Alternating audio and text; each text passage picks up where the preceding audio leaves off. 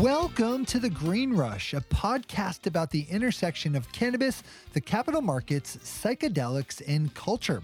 On a weekly basis, hosts Anne Donohoe and Nick Opich of KCSA Strategic Communications speak with the business leaders, financial experts, cultural icons, legislators, and generally interesting people moving the cannabis and psychedelics industries forward. This week, Anne and Nick talk to Wendy Bronfein, Curio Wellness co founder, chief brand officer, and director of public policy, and Rebecca Raphael, Curio's chief revenue officer. Wendy and Rebecca join us to discuss their journey to starting a family cannabis business, the current state of the cannabis industry in the Maryland market, and how Curio Wellness sets itself apart from competitors. In this episode, Wendy and Rebecca also share plans to expand Curio's footprint in Mississippi through the company's franchise program, as well as their unique insights into the potential re or descheduling of cannabis and industry forecasts for the rest of the year. If you're interested in learning more about Wendy, Rebecca, and their work with Curio Wellness, visit the links in our show notes. Also, be sure to follow Curio, Wendy, and Rebecca on LinkedIn and other top social media platforms. So sit back and enjoy our conversation with Wendy Bronfein and Rebecca Raphael of Curio Wellness.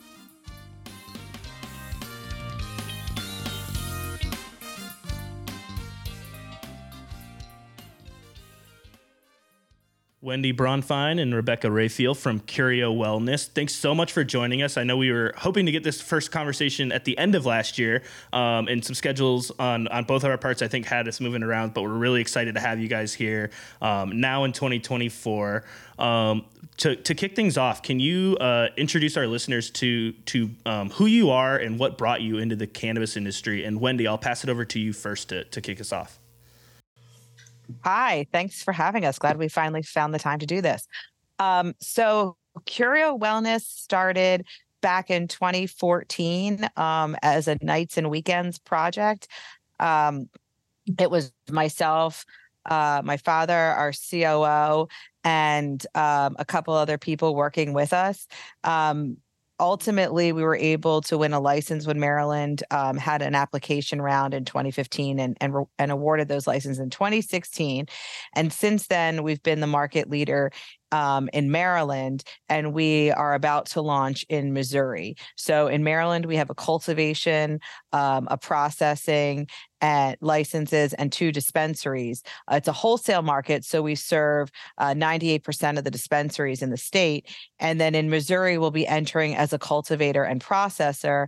And um, in the time since we launched, we actually created a franchise um, of our retail operation. So we're hopeful to bring franchises of our retail to Missouri. Our first franchise just opened last month in Mississippi.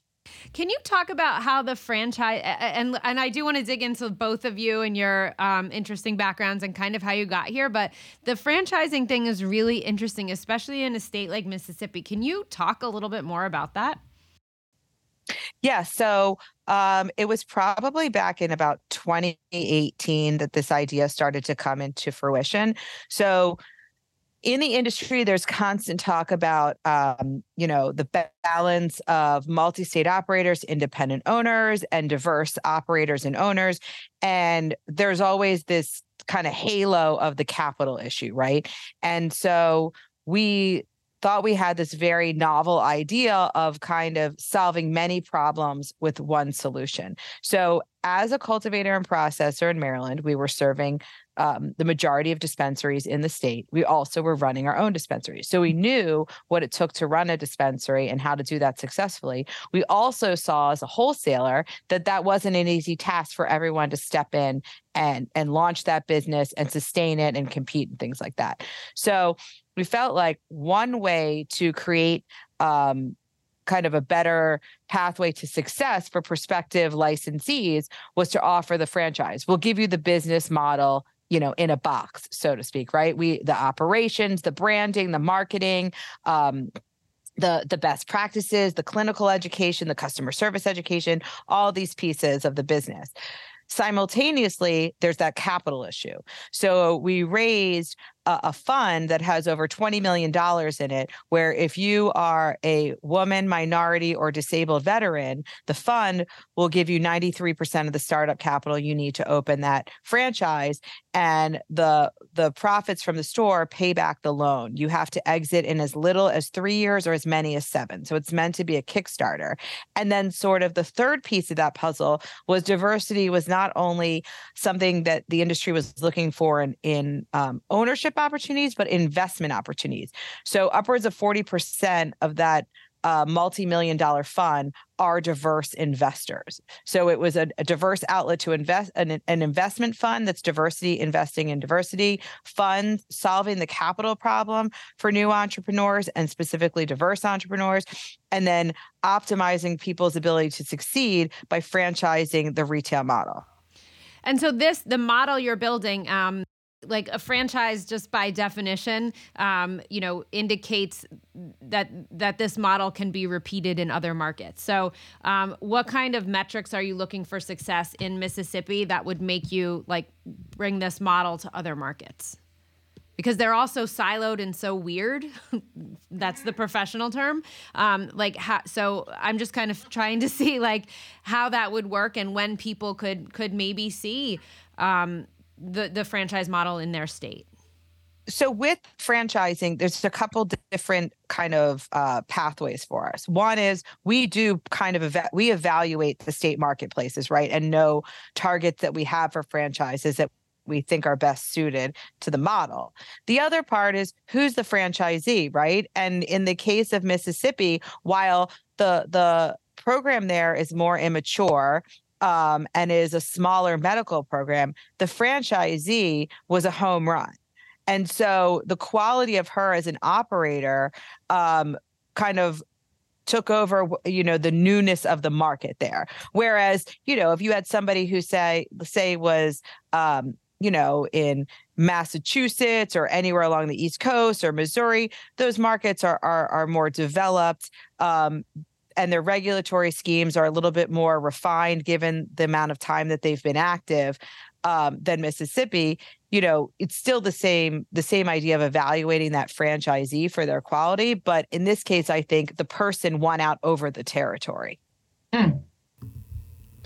Uh, let, us bring it back because I, I, think there's going to be other opportunities to, to, to get back into this franchise conversation. But Rebecca, I do want to bring it back to you and, and, and have you introduce yourself as well, and then talk to us a little bit about um, the, the the core where you guys are at in Maryland because I don't think we've had. Um, and correct me if I'm wrong. I don't know if we've actually had an operator from Maryland on, so it'd be great if you could also provide some just background on you know where the market's at, especially since you guys went adult use. Um, I think it was back on July 1st last year, right? That's correct. Um, so Rebecca Raphael, uh, Chief Revenue Officer for Curio Wellness. I joined Wendy and Michael, um, our COO, Brad Friedlander, um, back in June 2018. Um, I have a very typical background for cannabis. I sold fine art for a living before I did this. so um, it was, you know, that it natural, translates directly. That natural career trajectory. Um, but in all seriousness, it's um, the the concept is the same. Whether you're selling art, whether you're selling cannabis, we are focused on customer satisfaction, whether that's delighting the dispensary customer in our wholesale business or the end consumer in our retail business. You have to keep people happy in order to build brand awareness, brand loyalty, and product adoption. Um, so that is where my team on the wholesale side focuses. And uh, a part of that is our product innovation, which is a total differentiator for Curio Wellness in the cannabis space. We have a dedicated scientific advisory board made up of world renowned pharmacologists, doctors, um, scientists who create new forms of medicine that use uh, minor and major cannabinoids as their active ingredients across traditional dosage forms like tablets or kind of cannabis traditional dosage forms like edibles, pre rolls, and vapes. Um, and so, in terms of the Maryland landscape, there are uh, growers and processors. Like Wendy was saying, we have about 99, I think, operating dispensaries right now. Um, the makeup of Maryland compared to Missouri, for example, is that about 50% of our dispensaries are multi-state operators. So your brand name like the Rises, the Curaleafs, et cetera. Um, whereas in Missouri, there are 30% of the stores run by three major chains, and then about 13% of the market are independents, but you don't have any of those bigger national players there. So as Curio enters the Missouri market, will actually be um, one of the earliest multi-state brands to take the the knowledge and know-how of our home base market of Maryland and apply our best practices so that our new customers in Missouri can benefit from, frankly, the things that we did poorly in Maryland that we've improved upon, and then the things that we continue to do well to serve our customers best. Um, in like you said, Maryland went adult use July 1st. And so the I believe the December numbers were that we did about 96 million in retail sales. Um, so a very robust market. I think it could grow even more if we had some regulatory changes um, and just awareness of the cannabis program was broader in the state, uh, as well as uh, not having certain restrictions on product. But uh, despite all of that, uh, we're very proud of the adoption and we're uh, very proud to be a part, part of the first wave of adult use cannabis in Maryland. Uh, you said something interesting to me that I don't think we hear all the time when it comes to uh, executives joining us. It's it's it's admitting you made mistakes along the way. You know, um, a lot of times I think people are like, yeah, you know, there's hiccups here, hiccups there. Like mistakes are are things that you can actually learn from, though. And so I'd love to um, delve into that a little bit more. You know, what was it? Um, you know, if, if if if you're comfortable talking about it, like what was it where you guys like looking back on it, it's like, oh, I really want to do this different, or here's what we learned from that. Um, so there's there are a few different ones. I'll give you two. The first is on the sales side. I think one mistake that we made was we we didn't develop a sales team early enough that were consultants that really understood the data behind how to run a dispensary. We highly educated on our products, what made them different, how to talk about them to a cannabis patient, this all being kind of back in the medical market time. Um, but we failed to understand all the different nuances that a dispensary in Northern Maryland would have versus Southern Maryland, a multi state versus an independent.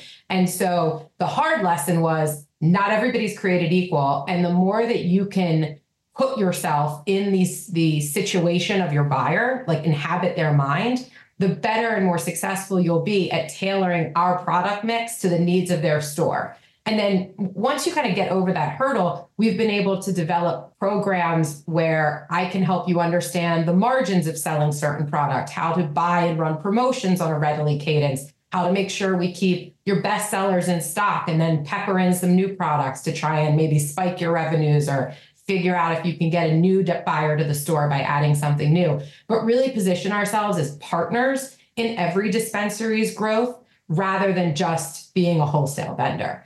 Um, and and really that came with it being a market driven by high demand and lower supply to as the medical market basically slowed down and more growers and processors came online you had more supply and a leveling out of demand. So we basically had to just reinvent our proposition as a sales team and the value that we added as a wholesale partner. Um, the other example i would give is on our product innovation side. Um, before we commercialize anything, we make sure that we do patient trials where we make sure that the efficacy and what we believe a product is going to do is actually what it does. So when we came out with our Good Night product, uh, when was that back in 2018, 2019? It all blends together. 2019, I think. Yeah. The original idea was to come out with three products under the Good Night banner. So all of the products have CBN and THC to help you fall asleep. And we did a study with patients for um, between three to six months overall. And we learned that two of the formulas we thought we were going to bring to market actually didn't work. Like science would tell you that they should give you this result. One was going to help you fall asleep faster, the other was going to help you stay asleep longer, for example. And lo and behold, one pulse release tablet helped you fall asleep faster and stay asleep longer. So, from a back of the house perspective, you had operations prepared to make two products. You have packaging designed to make two products. You've got forecasts for two products. But we ultimately said, listen, only one of these products has integrity, and that's the one that has the data that shows it's going to help you fall asleep faster and stay asleep longer. So we only came to market with one product. But having that discipline to do the trials and to make sure the efficacy of what your product is advertised is true um, that's very hard and that's part of our ethos and you know we're really proud of it but it's it's definitely been a learning experience to add more time to your product development cycle because you're going to get it wrong.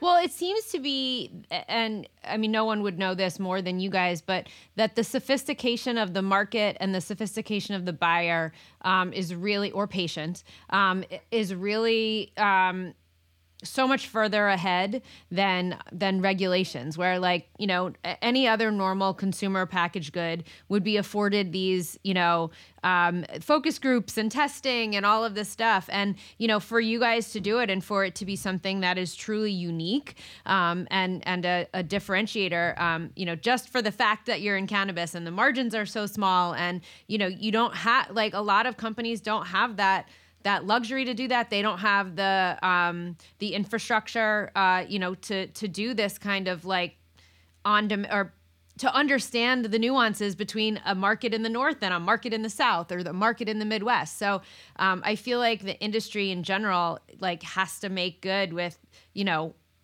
what little resources they have in order to like get the work done because it's consumers are becoming more discerning and they're getting older. And you know the the the CBN by the way is my new favorite jam you know like I can't even say new. I've been using it for 2 years. So you know I feel like that um that is unique and and it feels like that will only serve to help you guys later.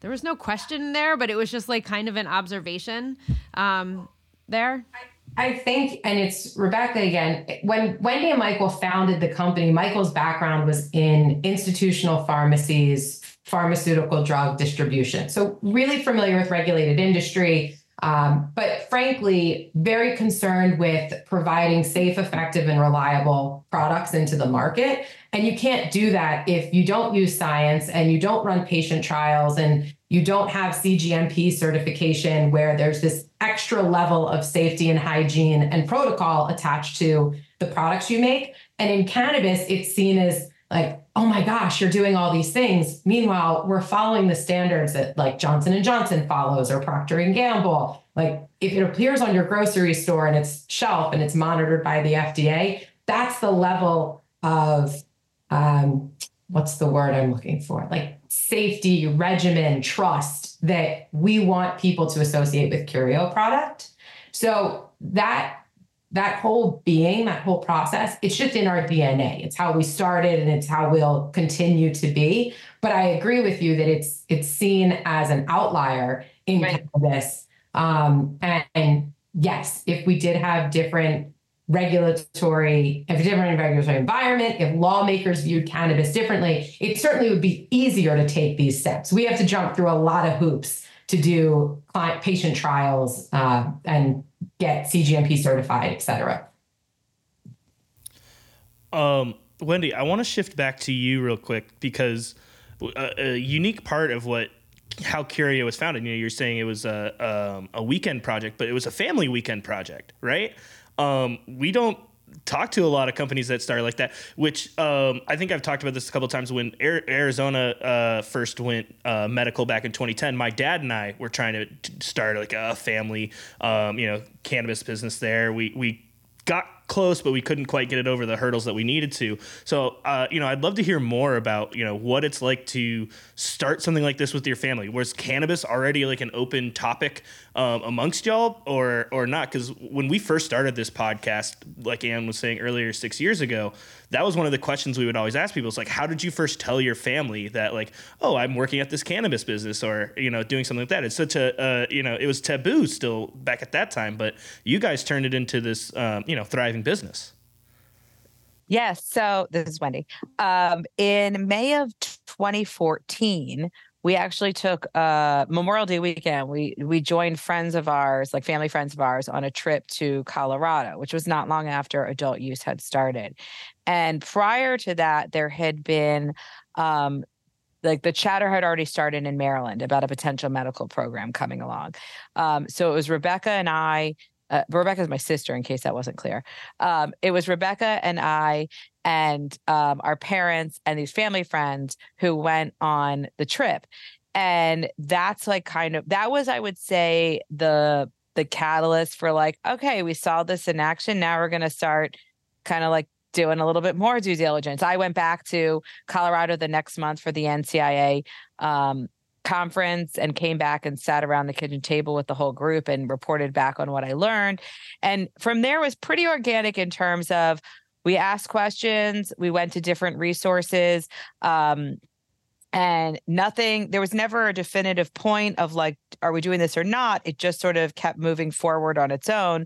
Um, so it did start as uh, Michael and myself, our COO, who is like family, um, was here from the beginning as well.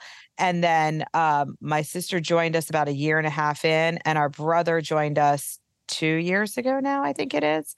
Um, so uh, my mom it's the whole family. Yeah. Not my mom. Our mom. interrupted. What did your What did your mom do? She babysits. Honestly, really important part though of, yes. of a team here. Like she's, CEO of childcare, yeah. chief child care officer. That's amazing. Yeah. Well, I hope mm-hmm. I hope she gets some some good family discounts for she must be exhausted at the end of the day. well, we develop I like to say we, we developed yeah. good night for her. So good night was the first thing to come to market. And it, that was like the bargaining chip of if you guys are gonna do this, I need you to create something for my insomnia. So I mean follow through. That's amazing. And um I guess on the family, like, you know, where, where do you guys want to be in five years? you know, there are so many, or maybe even just do two years because cannabis is a weird, like, time. time is weird in cannabis. Yeah. Um, we, and, we would, you know, what, what's the, what's the ultimate for you guys? So we would like it, uh, crystal ball two years from now. Um, we are no longer a schedule one substance. And from a federal perspective, we have resolved banking 280E and the opening of capital markets, and we've gone public on an American stock exchange. How do you? I mean, everybody's kind of speculating about the DEA um, and uh, the decision they're going to make, and there's you know leaks abound. Um, you guys are right next to DC. um, mm-hmm. what what are you hearing? So um, I think so. I guess start with where people may or may not be familiar with this. So, um, the FDA gave a recommendation for cannabis to move from Schedule One to Schedule Three. It now sits in the hands of the DEA to provide their response. Um, that doesn't have necessarily a definitive time period like it's not imminent it could be months from now when they respond um, there also is the nuance of it they're um, a federal agency and it is a uh, it'll become a, an election year and then a lame duck and that's not a time when agencies really like to invoke change um, but all that said if their if their decision aligns um, and it would be moved from schedule one to schedule three i think the biggest so so the win is at schedule three we don't have a 280e problem mm-hmm. um, so that is a meaningful win for operators. I think there is, but it is not the win that we need. So there needs to be a lot of focus on what is next, right? And it all goes back to that normalizing of our industry and us having banking and us um, having capital markets opened and 280e is just one leg of that three-legged financial stool that we have to fix um, and i think that it's a little bit um, naive to assume that it's as simple as schedule 3 fixes everything. Yeah. Um, technically as a schedule 3 drug, we would have to be in a pharmacy. Um, so we need to ensure that the federal government is going to allow our state-based programs to exist as they are and don't reclassify us to follow the rules of a schedule 3 substance under FDA. And if they do that, we then have to hope that major industries like pharma, tobacco, and alcohol do not sue because we get to operate in some loophole that, mm-hmm. you know, others do not. So it's a it's I kind of my my analogy lately has been like you know, sometimes you have something wrong with you and the doctor prescribes something and it helps your symptoms, but then you got new symptoms from the meds you're taking. So that's what the schedule three change sort of feels like. We're, we're we might fix one problem, but I, don't know that we're totally better. Um, so I think it's really going to be incumbent upon the industry to align on on the most important measures we need to be fixed on the federal level and get Congress to move along on this because we need uh, congressional change to to get to where we want to be. Yeah, and I think you know certainly a lot of our clients um, are obviously in favor of a of a reschedule, but descheduling is really the answer to yes a, a thriving commercial marketplace here, right? Yes, and that is we we have been long. We wrote a white paper about descheduling back in uh, 2016. So uh, our favored position is to deschedule cannabis for it to be regulated under the Food, Drug, and Cosmetic Act, like dietary supplements are, right? So that the safety of its um, production and distribution are regulated, but we exist in our in our state. Um, based programs um, you know interstate commerce comes along that's wonderful but it really just means that if the pharma companies ultimately want to do investigational drug um, work then they can do that but we are never seen as more than something under the uh, drug and cosmetic act and, and like a dietary supplement yes, so the complicated nature of, of all of the, the cannabis regulatory hurdles does not stop you guys from having to to continue to run your business, continue to try and expand and, and, and be successful. And, you know, we've touched on Mississippi, we've touched on Maryland. I want to explore Missouri a little bit more um, and talk about, you know, what brought you into that state and, and that part of that's a, a relationship that you guys have with Viola. So um, if you could uh, bring our listeners up to speed on, on everything that you guys are doing there. Uh, absolutely. So, what attracted us to Missouri, as well as other states in uh, the US that we look at, is it had a very strong medical program and it was on track to become an adult use program. For Curio, the value in that is that the condition specific products we make are targeted to people dealing with insomnia, with anxiety and stress, people with gastrointestinal issues. Um, and so the more, the larger the population that can benefit from those, the more it makes sense for us to try and bring those products to an area. So Missouri is the gold standard for cannabis. Like they did 123 million in December in retail sales. Mm-hmm. They have no restrictions on products or potency. So anyone can walk into a dispensary and buy any product. The amount of tax that they pay will differ if you have a medical card, it will be lower. If you have an if you do not, it will be higher. Um, and they also are you're allowed to advertise like the the program and the ability to buy cannabis is effectively celebrated in Missouri and we don't enjoy that same liberty in Maryland so as a marketer it's really exciting to be able to go there and to be able to speak openly to all different types of audiences about who the brand is, why safe, effective, and reliable medicine um, in the form of cannabis is something that you should add to your lifestyle to feel better every day. You don't have to feel high when you use cannabis. Um, our Good Day products, for example, we refer to them as functional cannabis because they have really low doses of THC and higher doses of THCV or CBG or CBD because they're about feeling better, but still being able to live your life and not having like the traditional couch lock that you associate right. with, you know, getting high. Um, so in Missouri, we are really proud to also be a part of the trade association. I think it's worth mentioning that they have not only is their program a gold standard, but how their uh, growers and they refer to their processors as MIPS um, and the retailers, how everyone in the industry works together is really admirable. They're all fighting effectively for the same cause. They want access to their products. We, they want to make sure that the health and safety standards are regulated appropriately. Um, but they the whole state really works as a team. And so I'm super jazzed about being there. We've gone to uh, events over the past years. We start to roll out the products and introduce the brands.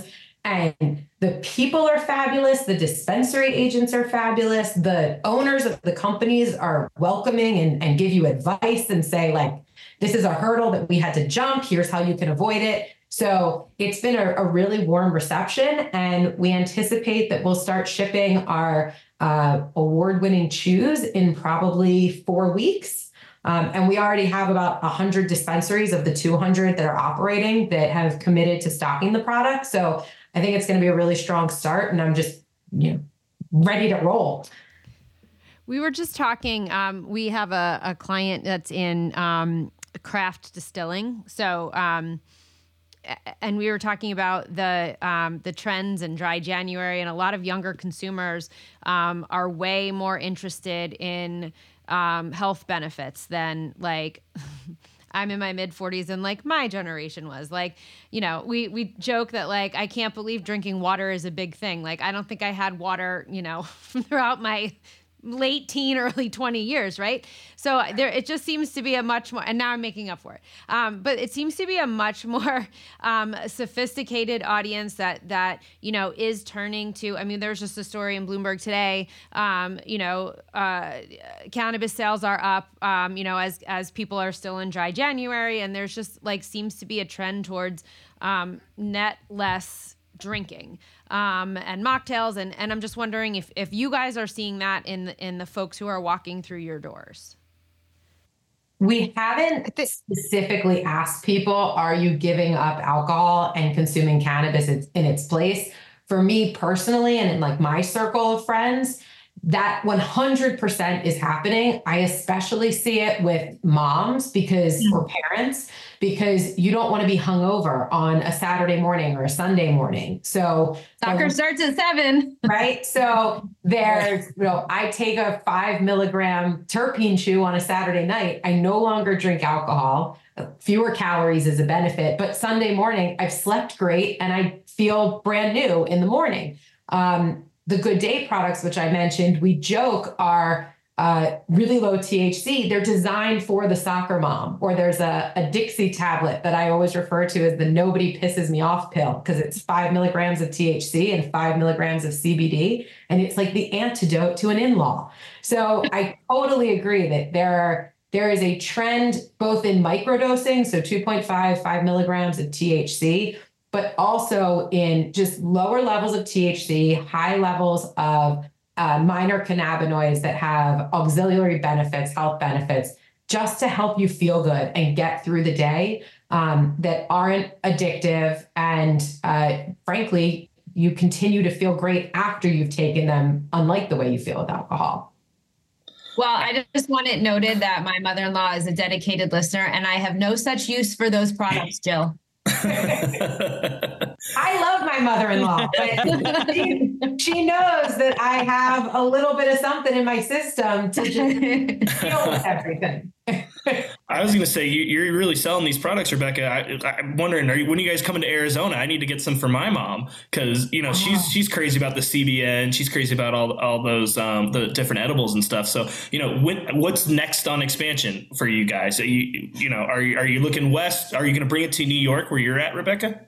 We don't have plans right now to come to New York. Um, so I have to keep traveling to other markets to see our beautiful facilities and our wonderful staff.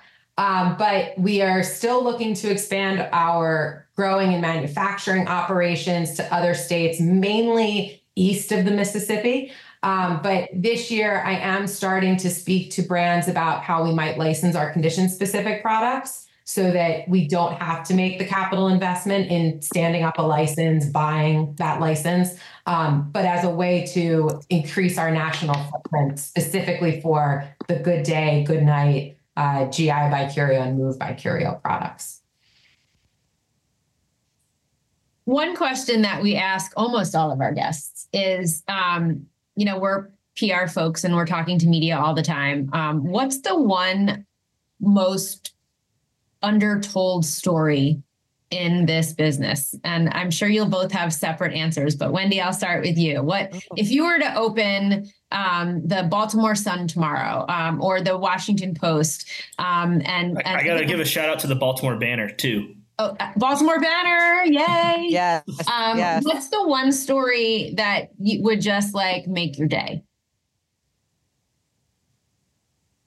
Oh God, that is a hard one. One story? One I mean- story. No, it can be a couple stories. That's fine. But but I, I feel like we're, Well, we're I, I think like- that Go ahead. Sorry. No, no, I was going to say I think that um this industry is always the the focus is and I, I say this obviously I'm as a co-founder I know it's a bit ironic but I think it's always focused on who who has won a licensee, who is operating a license.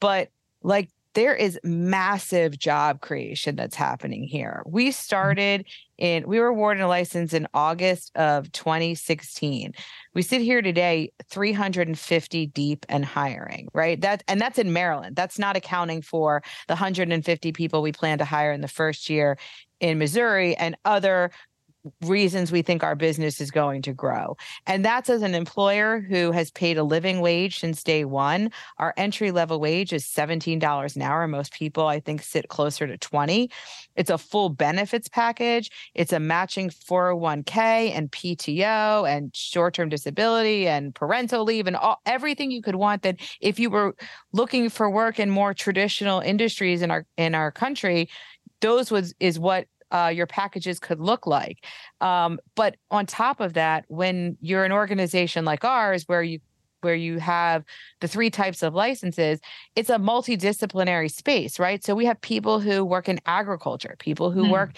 in um, GMP manufacturing, people who work in retail, people who do all types of corporate support and logistics and security and maintenance and procurement. And so it's like there there's such a wealth of opportunity and because we're so new and because we're always moving so fast as an industry the opportunity to grow and develop a career is pretty amazing. I mean, it's probably the closest thing to it would be like dot com in like the 90s, right? Because we came out of nowhere and it's all just happening quickly. But I don't think, I think people do not pay attention enough to um, the economic opportunity that's coming out of these businesses. And so when you constrain us on how we safely and appropriately deliver our products to patients and consumers, you constrain that economic opportunity for the jobs that are created and how that impacts the communities around where you're based. I love that. Rebecca, what would you say? I don't want to follow that answer. we can just say it's your idea too. Um, no, the, I, it's it kind of dovetails into Wendy's, but when you watch the like documentaries on Netflix or or any news station about the cannabis business, I feel like everything is always portrayed very sensationally. You see these like unbelievable indoor grow rooms, and the plants are sexy and like, oh my god, we've brought it out from the underground. Um, or there's just conversations around the you know challenges of um, how how communities accept cannabis into their space. There's not really an honest reporting on how hard it is to run this business because it's in a really tight regulatory environment and every single state is different. So Mhm. missouri's laws are totally different than maryland's. We try and stand up the exact same operation, but we have to tweak to match the, the regulatory state that we're in.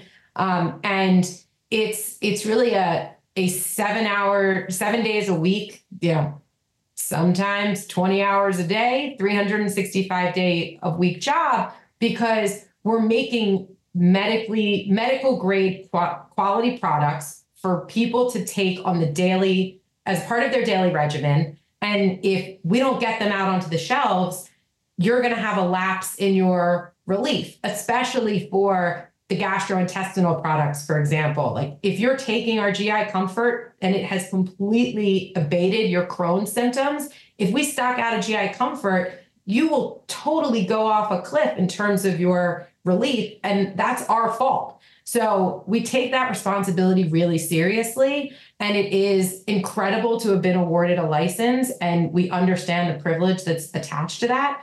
But it's an incredibly hard job to make sure that we keep products on shelves, that we stay compliant. Um, and it always seems to me like the sensationalism of cannabis makes everybody want to join it. And it seems like, oh my God, there's there's this green rush, like there's this huge mm-hmm. opportunity. I'm gonna get rich.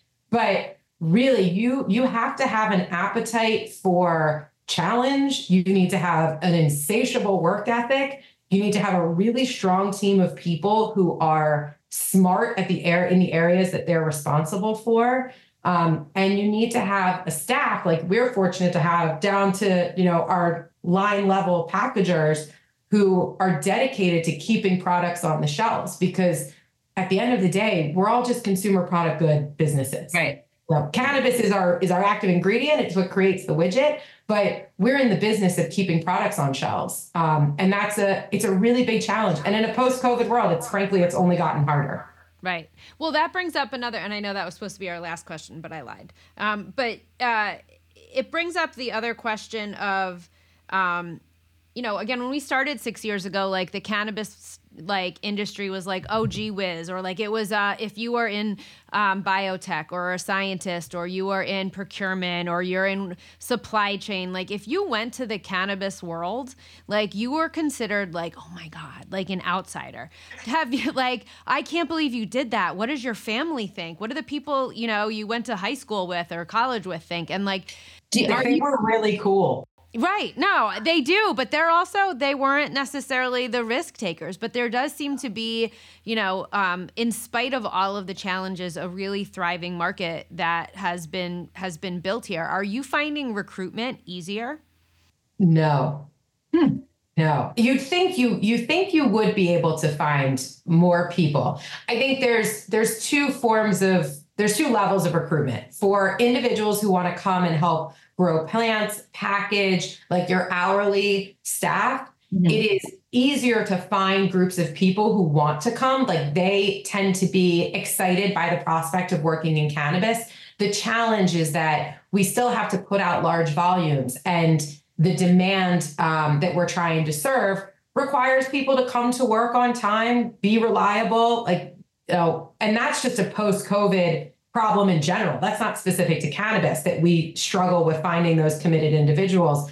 On the specialty side, um, I would share that with our product development, for example, we need chemists, we need uh, food scientists, people who are experts at chocolates versus edibles. And those really technical jobs, which traditionally come from food science or like the McCormick of the world, they tend to be harder to recruit for because people are still really skeptical of coming into cannabis when they've been with these major, you know, national brands. I think that's just a, a a really interesting thing because I don't think that's something that everybody thinks about when it comes to, to that recruitment is going to be that challenge. So um, we'll make sure to have a link in our show notes to the careers tab for, for Curio Wellness so that yeah, anybody that's, that's thank you.